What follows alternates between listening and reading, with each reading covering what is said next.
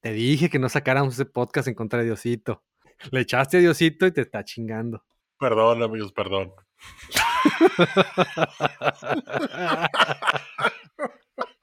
no puede ser. No, no, no. Ay.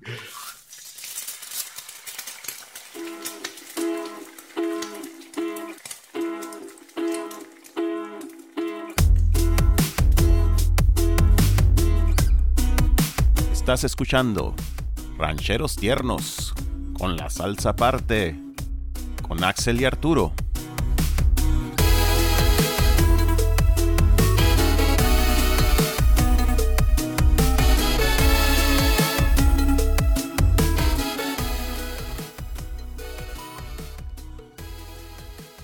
¿Qué onda, Axel? ¿Cómo estás? ¿Qué onda? Muy bien. Oye, fíjate que, no sé a ti, pero a mí me han estado preguntando por todos lados que sí, ¿por qué nuestro podcast se llama Rancheros Tiernos con la salsa aparte. Ah, sí, a mí también. A mí ya no me dejan en paz. Eh, tengo que aceptar que en la madrugada me llaman. Este, todo tipo de llamadas me hacen para saber y no me dejan en paz. Ya no sé yo. Sí, no, a mí, a mí vienen y me tocan la puerta a las 3 de la mañana, me bajan del carro en la mañana que voy a dejar a los niños a la escuela. Me para el policía y me dice, oye, ¿por qué se llaman así? Este, y pues ya, ya estuvo, estuvo con eso, man, estuvo. La fama no te ha llegado bien a ti. No nací para la fama. Oye, bueno, entonces te propongo algo. Vamos ya a decir de dónde viene el nombre, ¿no? Ya para sacarte a ti de, este calvario en el que Sí, ya estuvo, estuvo. Tenemos de hecho una grabación de parte de dos moneros que nosotros de hecho admiramos muchísimo, describiendo de dónde viene el nombre, porque ellos lo crearon, Axel. ¿Ellos lo crearon? Sí, ¿no sabías? ¿Qué? A ver, córrela. Vámonos. Qué gusto saber que nosotros de alguna manera somos este, influencia eh, y dicen que inspiración de este nuevo podcast de estos masters. Que se llaman este, Arturo y Axel, ¿verdad? Pues tienen unos nombres como, como muy... O sea, Arturo Cerote Duro. ¿Y Axel qué? No, no. Axel Bielma. Pero el nombre ah. artístico de, de, este ah. podcast es, es, Rancheros Tiernos con la salsa aparte. Ah, buenísimo. Que viene de cuando nos ¿Te acuerdas que platicábamos que nos fuimos poniendo cada vez más necios a la hora de pedir cómo queríamos nuestros huevos en el restaurante? Y fuimos pidiéndolos cada vez más especializados. Y sí, pues ya nos pensábamos que iba a ser finalmente el nombre de un grupo, de un grupo de rock o de salsa. Sí, porque en realidad somos rancheros divorciados con la salsa aparte. Queremos desearles lo mejor. Sí. ¿Está iniciando este proyecto? Sí, señor y les deseamos la mejor de las vibras. Uno está en Vancouver, el otro está acá en Sonora. Son de alguna manera uno corresponsal del otro, a kilómetros de distancia. Y se llevan bien, ¿no? Uno más nostálgico que el otro. Sí, uno chilla más, digamos. Uno chilla más con el frío. Ah, ¿cómo es chillón? Y los temas que supongo que es lo que sea de su inspiración, que es una también eh, un método de trabajo chorero. Sí, señor. Te deseamos mucha suerte a los dos, les deseamos mucha suerte. Pásenla bonito. Un saludo a toda la banda. Ah, pues. ¿Qué hubo? Híjole. ¿Qué hubo? Ah, pues. me quedé, me quedé muy sorprendido y eso que yo ya había escuchado este audio. ah, ya sabías, igual te sorprendiste. igual me, me dije, ay, ¿qué está pasando?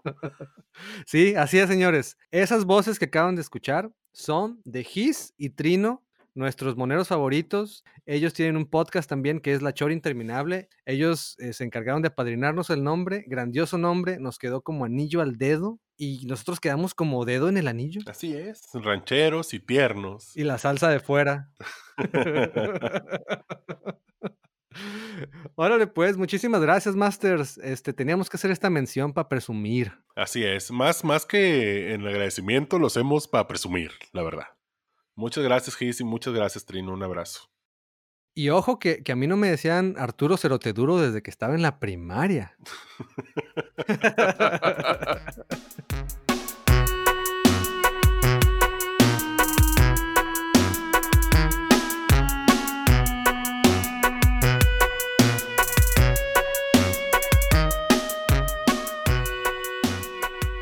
Oye, pues ya ves que viene la Semana Santa, ¿no? Ya casi, sí. Eh, aquí en Vancouver, pues también hay muchas iglesias católicas que están muy preocupadas de que nosotros, la mayoría de la población vancouverita, creemos cada vez menos en Diosito. Pues está muy mal. Está muy mal eso, está muy mal. Entonces Jesucristo nuestro Señor mandó la orden de que en esta Semana Santa se tomen cartas en el asunto para que la gente tome su ceniza. Del miércoles de ceniza, la de hoy. Ajá, del miércoles de ceniza. Entonces, eh, la táctica fue, pues la, la cosa fue hacer drive-thru. Oh, shit. Entonces, en una iglesia católica aquí en Downtown, hicieron el drive-thru y la gente pasaba y le pegaban su, su cenizazo en automático, cara. No, no, no, no, no, que no tengo tiempo de ir a la iglesia, que nada. Siguiente, next, next, next. O sea, más rápido que el cambio de aceite. Se paraba a la persona, le ponían la, y en lo que le ponían la ceniza, le limpiaban el vidrio frontal y le ponían un aromatizante de, de arbolito en, en el retrovisor y órale, una nalgadita y vámonos. Oye, la- es muy buena idea de la iglesia católica. Debería hacer más cosas así. Claro, claro. A lo mejor eh, una misa por streaming, Confesión por WhatsApp, por Telegram, porque está encriptado. Mejor. porque es una confesión, está cabrón. También la comunión por Uber Eats. Ándale, sí, sí, sí. O por Skip the Dishes, aquí, aquí se usa más. Skip the Dishes o, o, o Foodora, a que te llegue a la puerta de tu casa. Son, son muy hipsters ustedes en Canadá con eso de los servicios, ¿eh? No, no, no tenemos, no tenemos Uber Eats, tenemos Skip the Dishes y no tenemos Uber, pero tenemos Zipcar. No, y hay muchos, hay, hay demasiados de delivery de comida aquí. Y ahora con lo del que viene de las hostias, pues me imagino que va a ser un negociazo. Yo sí pido un paquete. A mí, a mí lo que me gustaría realmente es que fuera como un papamóvil, pero chiquito. Pero en bicicleta, Una papabike. una papa bike. Y que la persona que te lo entregue, que venga vestido de papa Sí, sí, sí. y que te haga la bendición, te dé tu, tu, tu paquete, que, que venga calientito además, porque la hostia, tú sabes que tiene que estar calientito. Luego la cajeta se enfría y ya no sabe igual.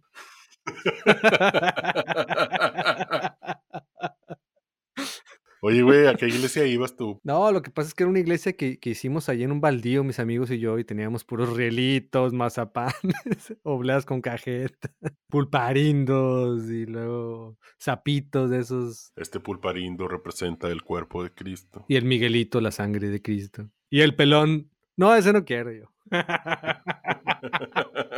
que se lo quede Jesucristo nuestro Señor. No. Ahí me hice ateo yo. Ahí me desentendí. No, hombre, olvídate. No, hombre, que te pegue una persinada con el pelón. Ya perdimos nuestra, nuestros escuchas religiosos aquí. Ya. Sí, ya, ya. Ya me siento más libre. Ya era algo que necesitábamos hacer. Ya saquen a Momo ahora sí.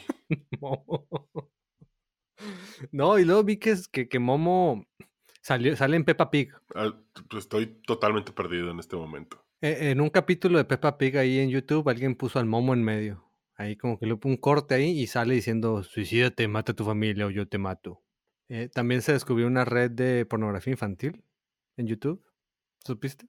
Sí, bueno, no supe realmente. Escuché algunos comentarios y en este momento estoy asintiendo como una persona enterada, pero realmente no sé qué pedo. Esos vatos no se merecen la, la hostia de nuestro Señor Jesucristo. No, no, mucho menos con cajeta. No, hombre. No, no, no. Oye, volviendo al... ¿Qué, más podríamos vender? Católico cristiano, lo que sea, eh, por medio de las nuevas tecnologías de delivery o... Es que realmente el catolicismo ya es muy huevón, ¿no? O sea, naturalmente, sin tecnología, ya es como que vas una vez a la semana, una hora, te sientas, cuando todos se paran, tú te paras. Este, creo que el momento del, del, del extremo esfuerzo físico es cuando te arrodillas, pero tienen colchoncitos para que no te lastimes. Ah, sí, sí. No te va a pasar nada. Te arrodillas ahí sin bronca. Pasas por tu, por tu oblea con cajeta y vámonos. Ujú. Pueden ir en paz, hermanos. ¿No te dan shot ahí? No, fíjate que no. eh, ah, y eso, eso yo creo que es, fue una decisión que, que es una falla ahí. Porque, pues sí, el cuerpo de Cristo, pero el, el- el Padre sí se echa su, su vinito. No, y aparte que si se quejan de perder adeptos y si dieran vino, hasta yo estuviera ahí. ¿Qué les cuesta? ¿Cómo no quieren que se vaya la sí. gente? Uno ve que el Padre está ahí echándose su pinche... y es una pinche copota, güey. ¿Lo has visto así? Como una pinche copa de oro mamalona. así. Tú la ves y dices, ¿eso es vino? Se me hace que trae un- una chabelona y un cevichón adentro.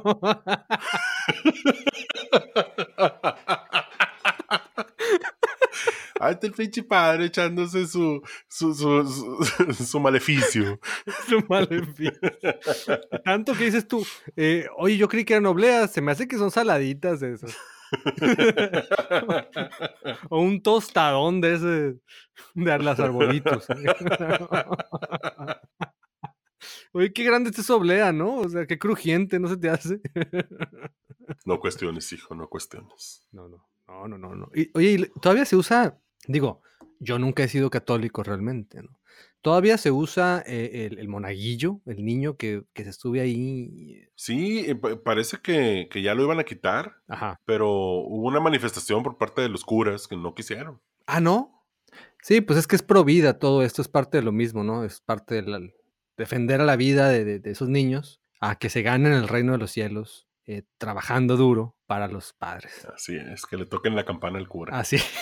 Ah, sí, pues en la misa cuando tocan la campana. Pues sí, sí, sí, y sudando la gota gorda, pues. Muy gorda a veces. no sé, yo, yo nunca fui monaguillo.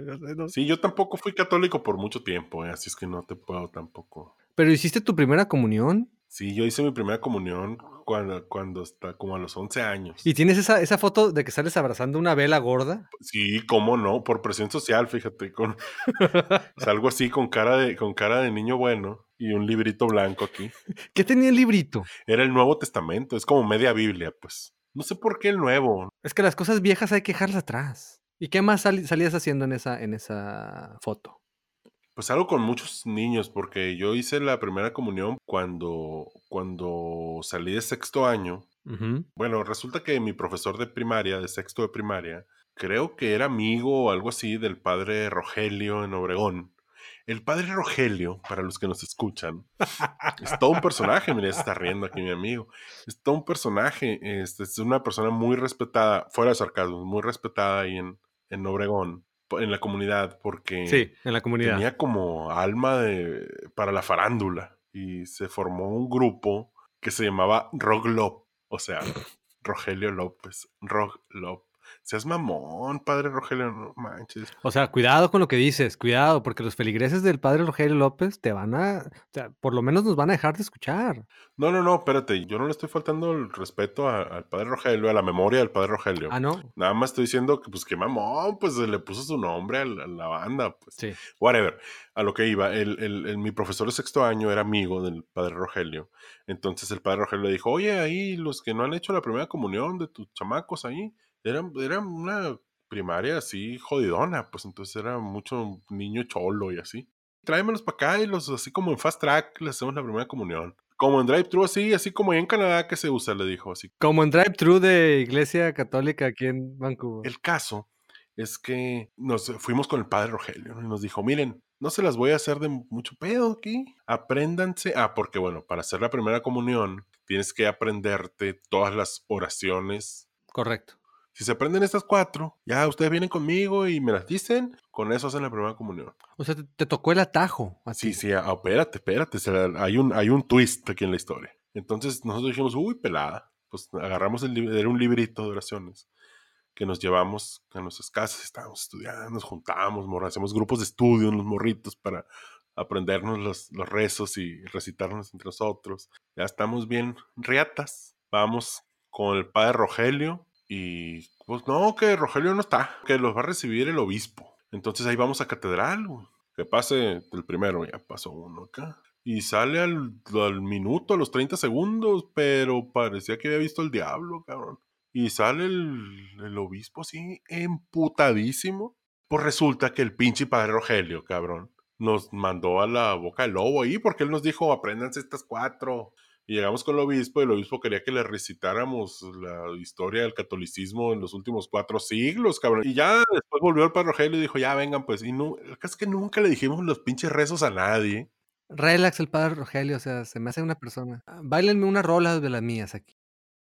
Órale, ya pasaron, ya, pónganle 10. No, padre Rogelio, tienes que usted nomás dar la bendición y decir que ya. Ah, ah, bueno. También les pongo 10. Ah, ja, ja, ya. Ja, ja, ja, ja. ¿Y luego qué sigue? ¿Qué sigue? Y, luego eh, yo hice la primera comunión, fue como que mi rebeldía adolescente, supongo, pues. Pero luego mis papás se convirtieron al mormonismo. Ah, cabrón, no sabía yo eso. Eh, ah, ahora sí me agarraste. Ande, ande, ande, cabrón. Uy, cabrón, mormoní. De la iglesia de los santos de los séptimos días, de los últimos. De los últimos, de los últimos. De los últimos días séptimos eh, domingos. Y sí, estuvimos ajá, un tiempo ahí. Eh, fuimos mormones. ¿Qué mormón eres? ¿Es cierto esto? Es totalmente cierto, no es por mormón. Pero ya que me salí de toda esa cura, no, me di cuenta de que realmente la formación que mis papás, sin querer, probablemente me dieron como ateo, mis papás nunca fueron así adoctrinantes, ¿no? Yo recuerdo preguntarle a mi mamá, oye, pero ¿cómo está ese rollo de que dicen que Dios decide todo lo que sucede? Y mi mamá me decía cosas como, mamá me va, me va a chingar, velando balconé y balconé en cada episodio de este podcast. Mamá, mamá, perdón. Ella es la estrella de este podcast. Mi mamá me decía cosas como, pues es que ellos creen, así como diciendo, pendejos, pues es que ellos creen que Dios anda viendo ahí, que está ahí, como que a ver, ¿por qué traen allá? A ver, ah, aquí me está diciendo este. ¿Quién va a tener tiempo para todo eso? Pues. Al huevo. Y, y así, pues creo que ese adoctrinamiento involuntario lo hicieron muy bien. Básicamente eh, he sido ateo ya por convicción. E, es, es, muy, digo, te sirvió mucho a ti tener esa parte al principio de tu vida, ¿no? Esa, ese empuje, ese empujoncito crítico que te dio tu mamá. Y mi papá, ¿no? Y tu papá, claro. Complicado es cuando tú creces en un lugar donde es todo lo contrario, donde Diosito, Diosito para todo, que fue mi caso. Y ahí fue mucho, muy complicado tratar de quitarme ese dogma porque yo viví por muchos años la culpa, cabrón. O sea, yo quería hacer mi, quería hacer mi desmadre y lo, y lo hacía. Y después me sentía culpable. Híjole. Y después decía que me llevaran a la iglesia o algo así, y decía, perdón, perdón, perdón, Diosito, ¿no? Por, perdón, perdón, perdón, ahora sí la regué, pero ya estoy aquí. Y después automáticamente decía, pero ¿cómo, cómo puedo estar yo creyendo esto? Y, y, tenía mi duda, ¿no? Entonces ya me iba otra vez a los caminos del rock and roll y a echar fiesta y a hacer mis cosas. Y empezaba también a leer cositas y empezaba también como a buscar, ¿no? ¿Dónde? O sea, no puede ser que yo sea el único que, que, que no le gusta esto, ¿no? Y, empecé a conocer otras personas, otras ideas. Ajá. Total que yo estuve en un zigzag muy, muy pesado durante mi pubertad y parte de mi niñez. Hasta que un día eh, me liberé de ese dogma, ¿no? Fue muy complicado, sobre todo socialmente, porque la gente con la que me llevaba, que decían ser mis amigos de, la, iglesia, ya nadie me habló después oh. Y me encontraba alguno y me decían, me acuerdo muy bien de uno que supuestamente era muy buen amigo mío, ¿Qué pasó? Ya te fuiste al mundo. Así, así le dicen ellos. Es como. Al mundo. Sí, nosotros somos los, el, pueblo elegido y en lo demás es el mundo. Sí, sí, sí, ya sé, sí, sí, sí, sí. sí pero es como el mundo, como los inicuos. Ya te fuiste al mundo. Yo sí, ya me fui al mundo. Y luego hubo, por ahí otro, otro primo que, que, me empezó también a criticar así en público con mi familia y aplicó la de, sí, bueno, es que es muy fácil alejarse del camino de Dios, es muy sencillo eh, vivir la vida en el mundo, ¿no? Y, y me acuerdo que ahí sí me, me, prendí yo, ¿no? Porque ya empezaba yo a aprenderme, y ya, ya, ya conocía un poquito más, mi capacidad crítica ya había evolucionado, ya estaba más filoso, ¿no? Ya andaba muy, muy, muy metido en otras ideas también. Y te enchilaste. Me acuerdo muy bien de este momento porque se me enojó la raza ahí, ¿no? Se, prendió el, granero ahí. Lo fácil es vivir creyendo que alguien te va a resolver los problemas, ¿no? Y, haciendo cosas eh, porque alguien te va a juzgar. Hombre, me querían dar misa, me impusieron manos eh, haciendo oración por mí. Yo me acuerdo que andaba, cuando andaba más punk acá, que traía un montón, ya a mí siempre me gustan los pins, los parches, pues traía demonios, calaveras y cosas pues bonitas que a uno le gustan, que pues total. Ajá. Entonces me empezaron a, a, criticar también por eso y también me se pusieron a orar por mí, porque yo, según ellos, yo estaba endemoniado. Y el, casi casi llegaba el exorcismo y tampoco existe el diablo, ¿no? ¿Cuál es el pedo, no? Eh, me tuve que alejar un poco, pero eventualmente ahora ya, ya siento como que, como que me acepto otra vez la familia un poco. Y, y, tengo algunos primos muy comprensivos así que me aplican la de Dios te bendiga. Y yo les digo gracias. Ahí está. ¿no? Y pero sí hablamos de otras cosas, nos divertimos. Cada quien, ya crecimos, pues, ¿no? Cada quien ya creció y de los dos lados entendemos quién está parado dónde y de alguna manera nos podemos amar como familia todavía. Pero pues cada quien. Eh, el, que, el, que, el que no se imagina quién me metió la idea de, Satanás, sí. que no se lo imagina y lo hizo involuntariamente, eh, fue mi papá, que se va a enterar ahorita que escuche el podcast, se va a enterar. Híjole, señor don Arturo Grande. Ahorita le va a soltar su verdad aquí en Arturo. Chico. Así es, así es. Porque yo tenía como seis años y estaba, pues todo estaba rodeado de, de religión, ¿no? En mi casa con mis abuelos. Y por ahí agarré una Biblia y fui a caer al Apocalipsis y haz de cuenta que olvídate, para un niño eso es... Es horrible, cabrón. Es horrible. No, deje- es, es grandioso porque es como un cuento y es acá, es como el Señor de los Anillos para los cristianos acá, güey. no, pero un paréntesis. Yo recuerdo que a mí me traumaban mucho las historias del fin del mundo. En general, me, me causaban mucho, mucha ansiedad de, de niño. Este, y cayó una vez en, en nuestras manos por medio de una vecina que era testigo de Jehová, un libro de historias bíblicas, pero ilustradas. Era para niños. Pero estaba bien culero, men, el, el apocalipsis, así la gente muriendo, así quemando. Acá, y los cuatro jinetes, y la, estaba bien terrorífico. Y yo me acuerdo que yo me, me, me afectó mucho. Ilustrado está feo. Mi mamá me dijo con sus palabras, me dijo, son puras pendejadas esas, me dijo, no me lo dijo así, mi mamá no dice así. Me quiso tranquilizar, pero me acuerdo que me impactó mucho y, y- y me impactaban mucho las historias en general del, del fin del mundo, del apocalipsis, no necesariamente católico este, o, o cristiano, sino en general del, del fin de los tiempos con violencia y destrucción. A mí me prendía. Sí, porque tú, porque tú eres el Arturo Méndez. estás enfermo, estás enfermo. A mí me prendía mucho porque todo alrededor mí- mío era como un amor plástico. O sea, no mi familia, el amor auténtico de mi familia estaba ahí, pero el amor plástico de la iglesia era como un, te amo porque eres como, como un grupo hippie ahí raro. Ajá. Te amo por ser quien eres. Te amo eh, como hermano en Cristo. Y cosas así que realmente, realmente no, no, no- no sentía yo el amor, ¿no? No era como que mi mam- cuando mi mamá me abrazara o mis tíos, Ajá. un amor real, ¿no? Pero todos profesaban un amor y, y lo decían de una forma en la que, sí, es que el amor de Cristo, que el amor vaya contigo, que como Star Wars, ¿no? Que la fuerza vaya contigo y todo era así. Y, y- y de pronto encuentras que en la Biblia también tiene cosas chilas, güey. También tiene, sí, sí. también tiene hardcore y gore, ¿no? Y de pronto... Tiene hardcore, de- tiene erotismo. ajá, sí. Tiene muchas cosas interesantes, sí. Ahí hay cosas ahí, pero nadie las dice, ¿no? Nadie las... Sí, sí, sí. no, hay, no hacen publicidad de eso. ¿no? Entonces, en el, cuando yo doy con el apocalipsis, no, hombre, me prendí, ese, ese era mi cuento preferido. Me encantaba la parte de las dos bestias. Y entonces la primera bestia con, con cuerpo de oso, con garras de león, con cabeza de no sé qué. Ese era Bravestar, ¿no? ¿eh? Ese era Ese era Bravestar. la- Bravestar. sí, Yo creo que este, de ahí sacaron. Fuerza de oso, agilidad de puma, vista de halcón. Y luego que salía la otra bestia con siete cabezas, con siete diademas, con siete nombres blasfemos en cada diadema. ¿eh? Sí, man. No, a mí me encantaba imaginar eso, loco, y dibujarlo. Me fascinaba, era, era mi libro de, de cabecera de, de niño, ¿no? Eh, y me prendía mucho, me, me- me encendía mucho la imaginación porque de por sí la Biblia en sí misma es muy, muy ambivalente, ¿no? No te dice nada directo, de modo que el cualquier que inicie una religión Sí, ajá.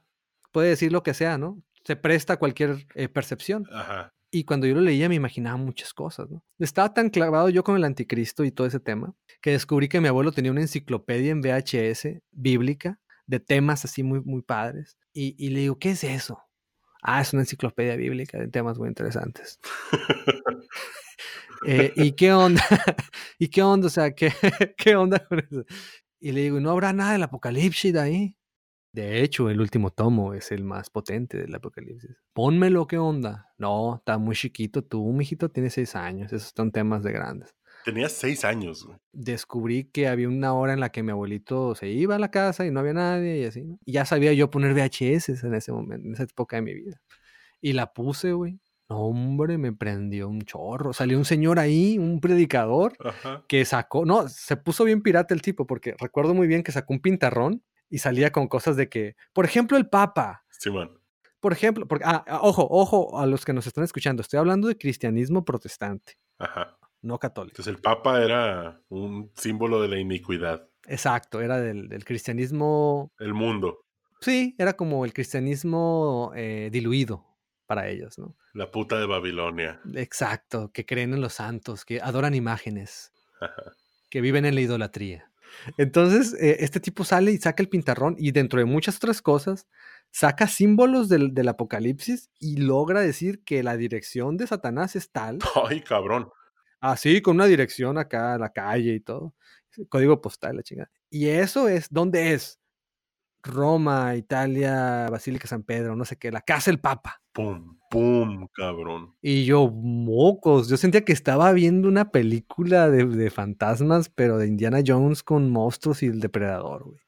Y entonces, eh, de al rato, ahora, pero ¿quién vive ahí, no? Bueno, pues el Papa cuando se presenta dice, yo soy el Vicarius Filii Dei. Y escribió Vicarius Filii Dei, que significa el vicario hijo de Dios, Ajá. en latín, ¿no?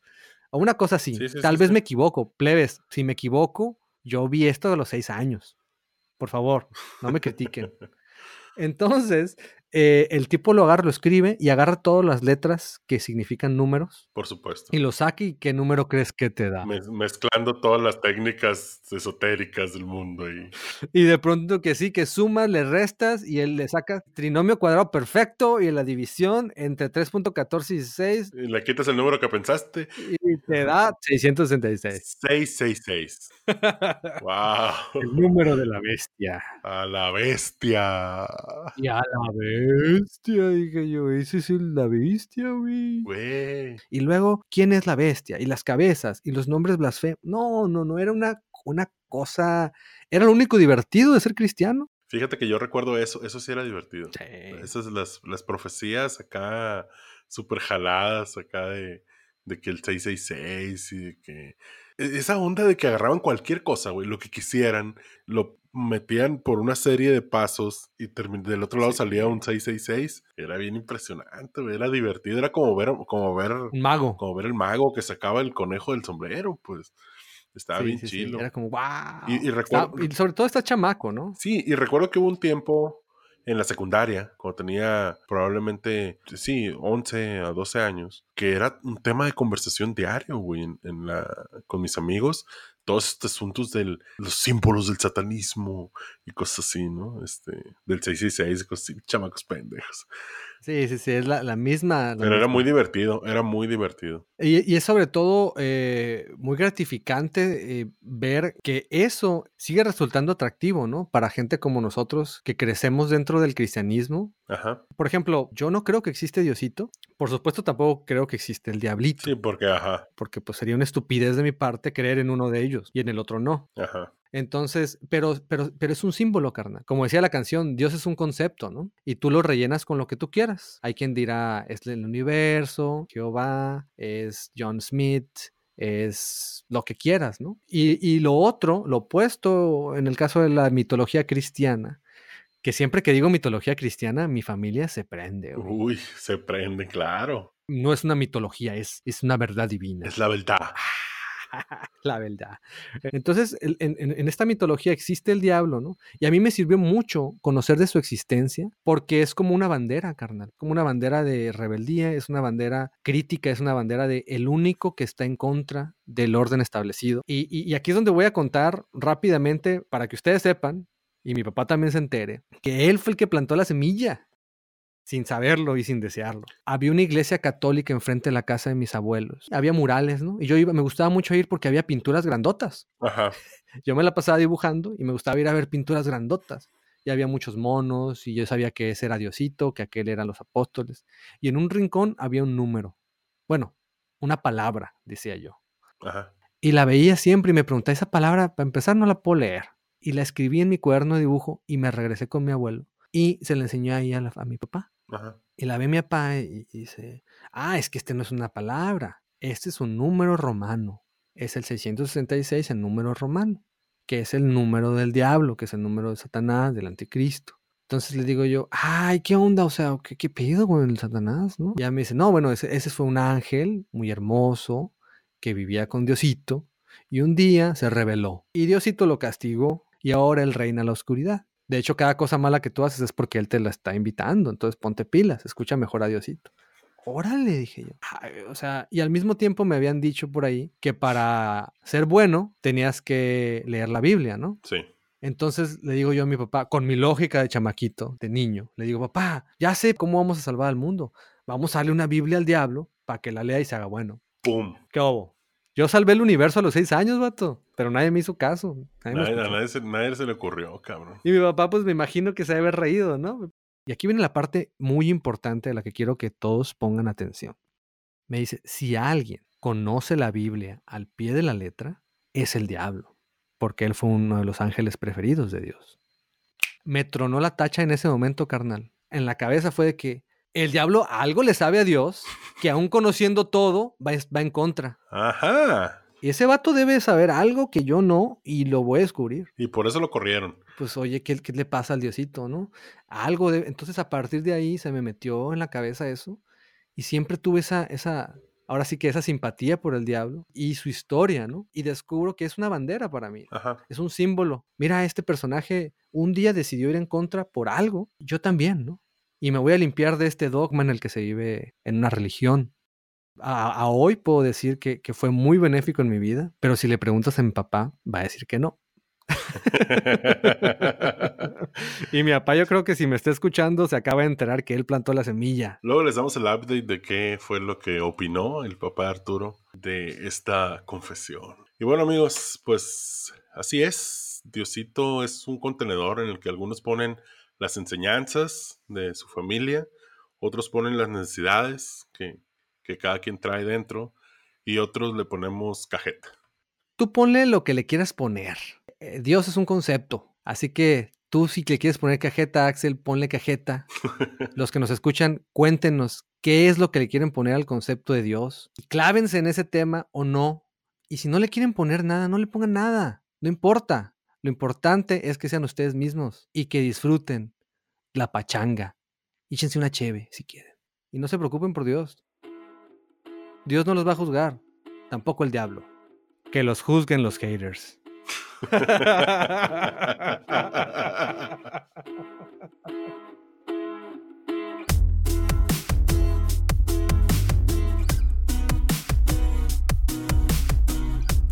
Rancheros tiernos son Arturo Méndez y Axel Valdés. Producido a dos fronteras de distancia desde Hermosillo, México y Vancouver, Canadá. Con música de Omar Sainz.